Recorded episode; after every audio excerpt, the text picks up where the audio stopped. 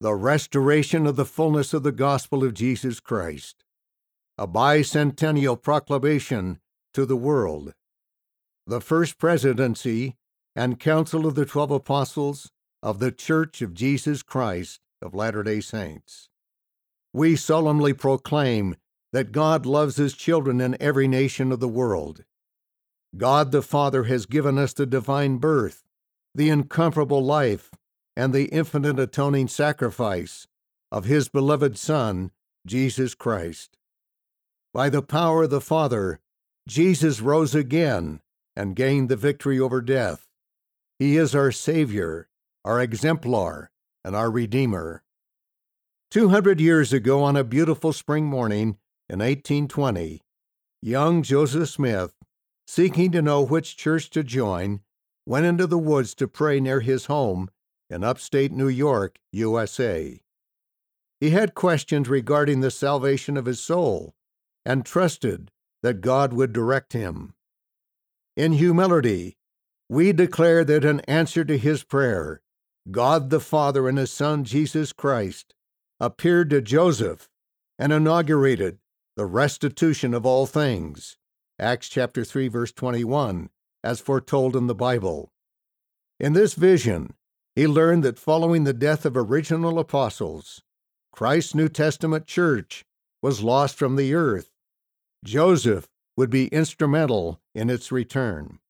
We affirm that under the direction of the Father and the Son, heavenly messengers came to instruct Joseph and reestablish the Church of Jesus Christ. The resurrected John the Baptist restored the authority to baptize by immersion for the remission of sins. Three of the original twelve apostles, Peter, James, and John, restored the apostleship and keys of priesthood authority. Others came as well, including Elijah, who restored the authority to join families together forever in eternal relationships that transcend death. We further witness that Joseph Smith was given the gift and power of God to translate an ancient record, the Book of Mormon, another testament of Jesus Christ. Pages of this sacred text include an account of the personal ministry of Jesus Christ among people in the Western Hemisphere soon after His resurrection. It teaches of life's purpose and explains the doctrine of Christ, which is central to that purpose.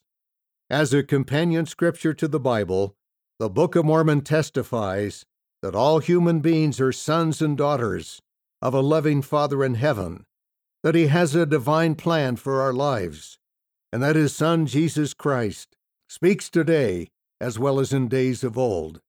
We declare that the Church of Jesus Christ of Latter-day Saints, organized on April sixth, eighteen thirty, is Christ's New Testament Church restored.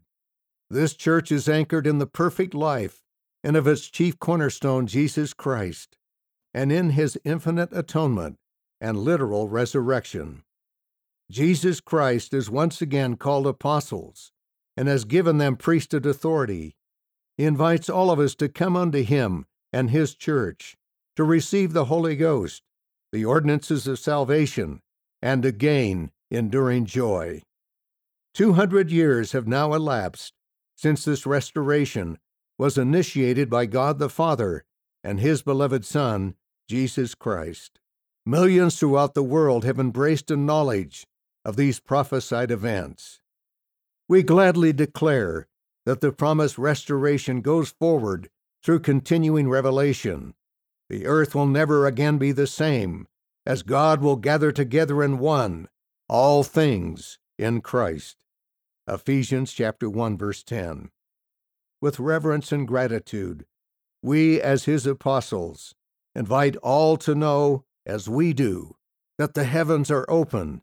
We affirm that God is making known His will for His beloved sons and daughters.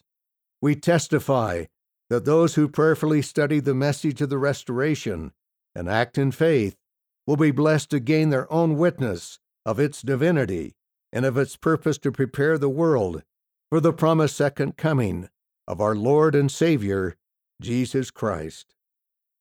This proclamation was read by President Russell M. Nelson as part of his message at the one hundred ninetieth Annual General Conference, April fifth, two thousand twenty, in Salt Lake City, Utah. End of the proclamation, The Restoration of the Fullness of the Gospel of Jesus Christ. Read by David Shaw.